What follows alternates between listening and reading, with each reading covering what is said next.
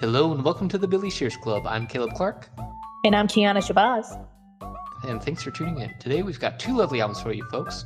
We've got uh, Wisdom Through Music by Pharoah Sanders and Kind of Blue by the Prince of Darkness, the, the man, the bebop man, the trumpeter from that one cameo on Scrooge, Mr. Kilometers Jefferson himself, Miles Davis. Uh, Keyona, how about you tell us a, bit, a little bit about Miles there?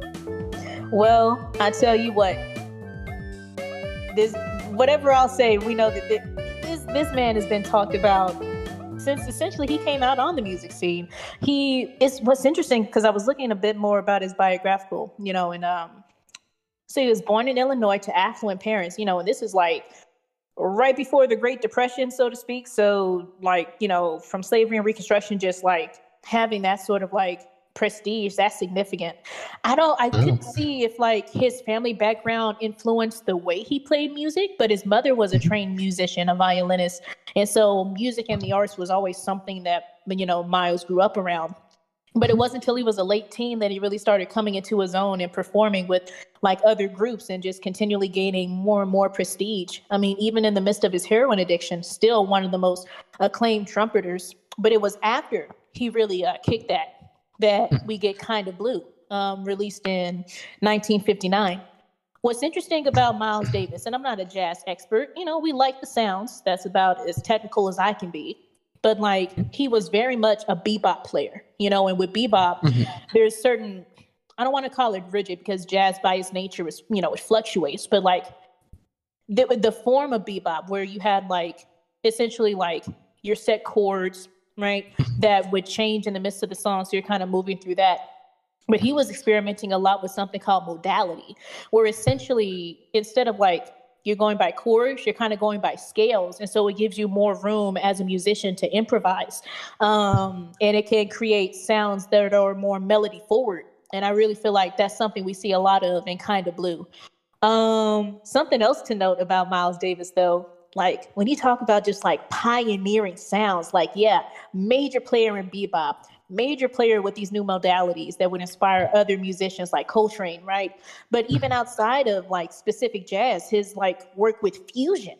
You know, there's this Ken Burns documentary called Jazz that tells the history of jazz and, and it kind of goes i couldn't resist and it kind of goes into how davis like his work with fusion how he was constantly challenging himself and trying to do mm-hmm. new things with his art kind of you know paved the way for like pop and rock and other like sounds where you have a lot of improvisation um and a mixture of elements um, so that's mm-hmm. just a little bit about Miles Davis, you know, one of the most influential jazz musicians, musicians of all time, one of the preeminent trumpeters um, you know, of the modern day, certainly.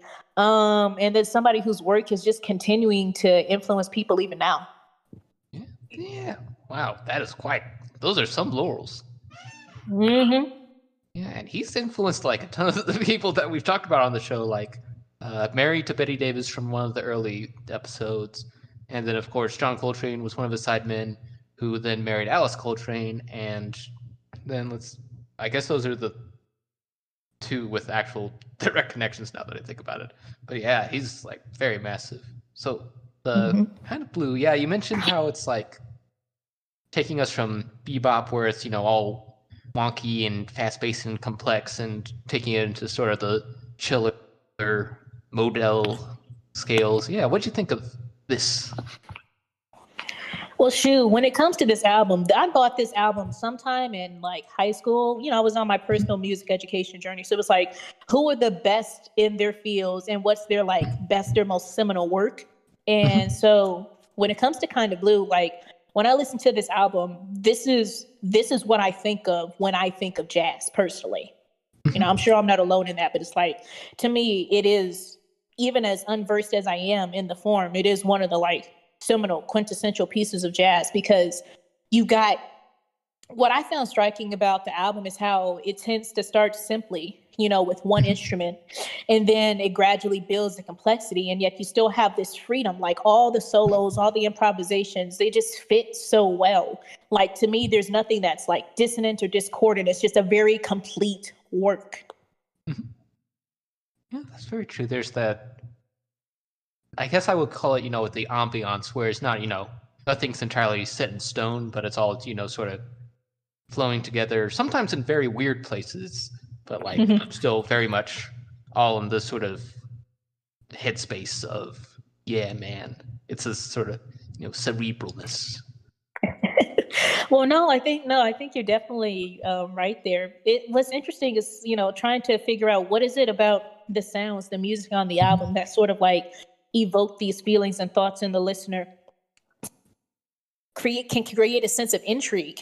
You know what I mean? Like um, blue in green.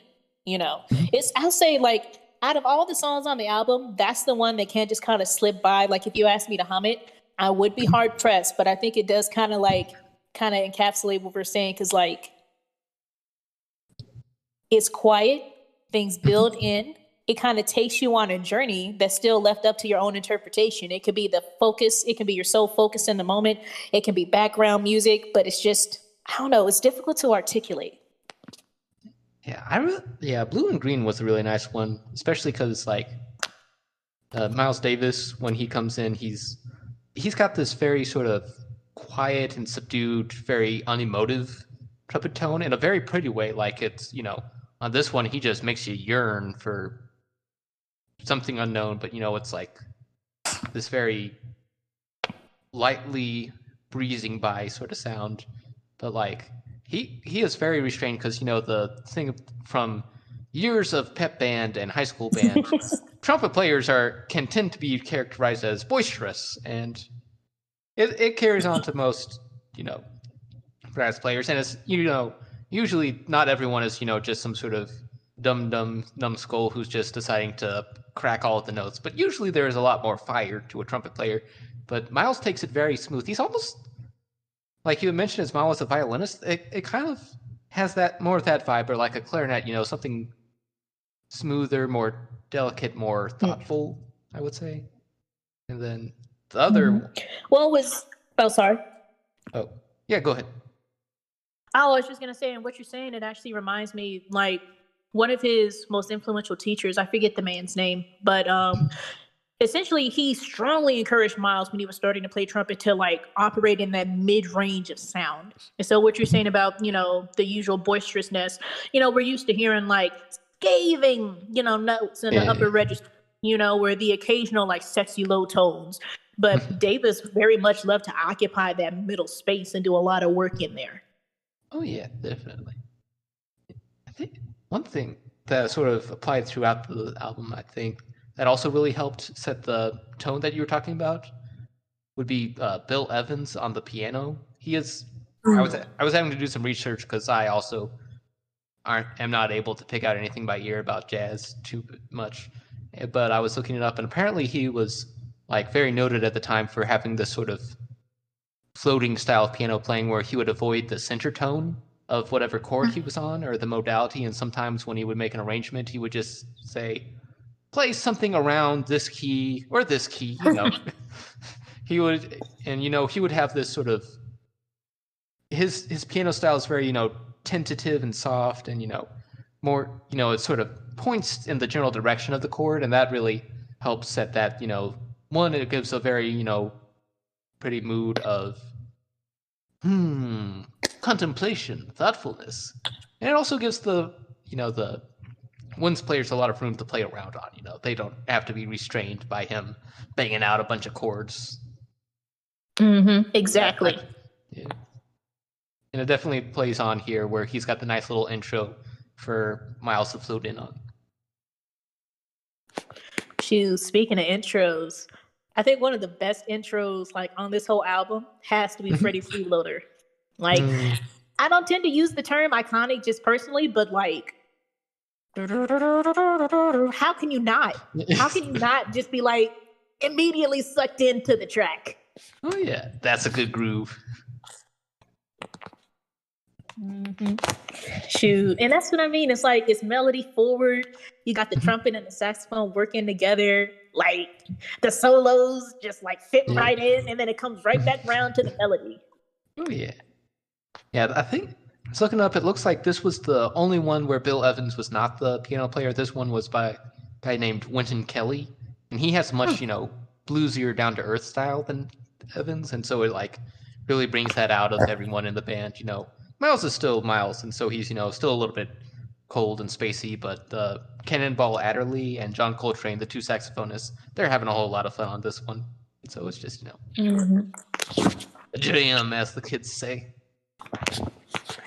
Man, it's just so freaking cool. That's what I mean. Like, I'll be honest, if I was like out and about and then that Mhm. song started playing to just narrate my day, it's gonna change the way I walk. It's just it's Oh, gonna yeah. change the way I'm moving.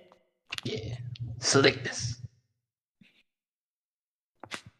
Shoot. That actually reminds me though, in terms of like intros, I think I mean it's it's, it's interesting to speak about like what's the strongest intro or whatnot. I'm not sure that's the proper term because each of these tracks is like distinctive and so complete in their own right. But all blues is I think like my second favorite intro because the way the piano is just like rumbling in the beginning, you know, and then the sax is bringing that melody. It's very satisfying. Oh yeah, there was definitely a whole lot of tension and urgency in that opening. Like, like you say, the sort of piano tremolo and the sort of sound coming in as everyone slowly gets louder. I think there was a little bit throwing me off on there because while they're doing all this cool stuff, the drums kind of stayed in just a regular jazz waltz. It's just like you know, as they're doing this cool sort of build, and there's like it's like ooh, there's tension, there's you know excitement. There's the drummer who's just going, which you know they're not the rhythm section. Uh, let me see who's the rhythm section. Paul Chambers on bass and Jimmy Cobb on drums. They're not bad. It's just that their job is to you know hold the rhythm steady, and they don't really get any bass solos, drum solos because this is 1959, and those hadn't really become as prominent in popular music at that point. and so. But they just it just sort of stood out on that one in particular because that's the only one where the drums didn't quite you know just help support, and it was like oh well Well, see, that's funny because I was like, yeah, hold it down, drums, make Mm. it stable so these solos can shine. But no, but that's interesting though. I yeah, that is something I hadn't noticed when I listened to the album. The drums are pretty. I don't want to say stagnant. I don't want to say static. Consistent.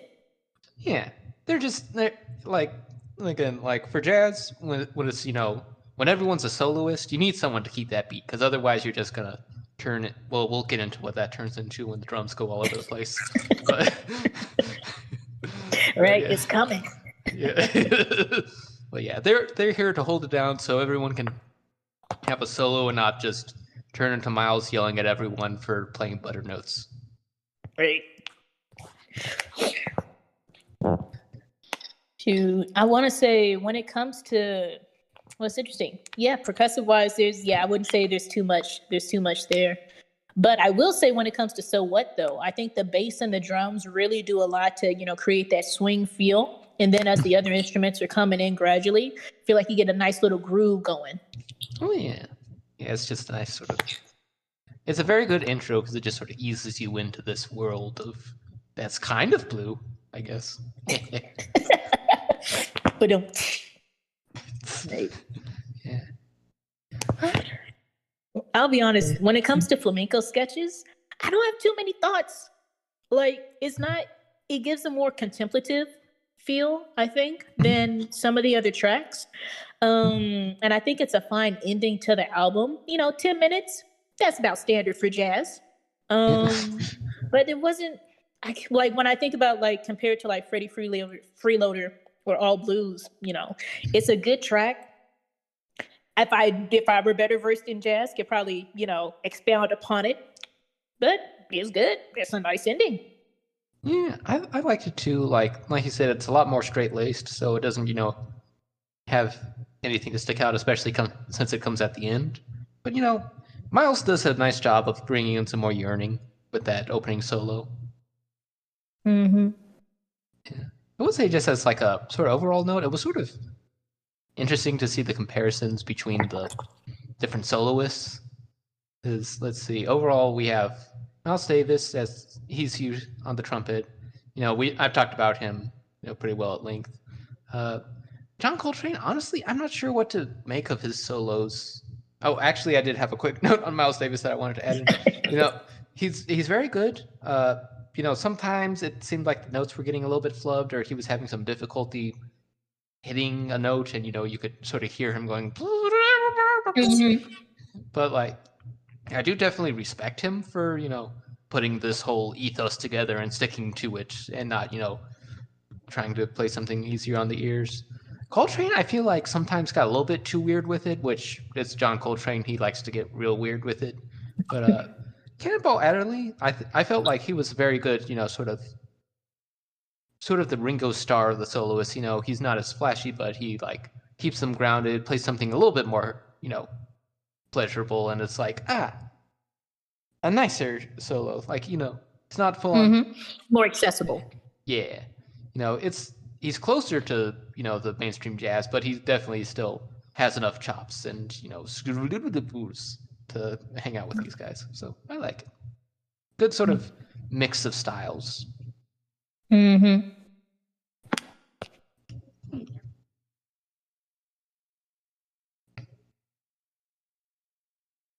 I'm glad you picked this one and not his hip hop album. I've been I've been told he did not he did not do very well on the hip hop.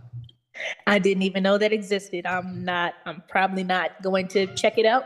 It's it's his last album. Uh, it's it's a Miles Davis album from the '80s.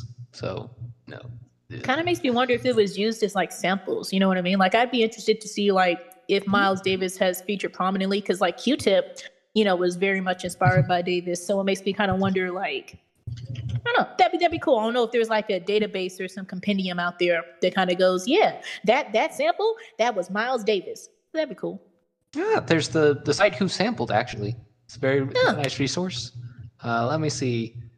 Blue in Green has been sampled over 80 times. Oh, Uh, let's see. Uh, yeah, most of most ah. Uh, so what got it sampled by Erykah Badu okay. and and also by uh Mos Def with Charlie Hunter Quartet and Freestyle Fellowship. Okay. Uh, yeah, there's quite a few. There's quite a few.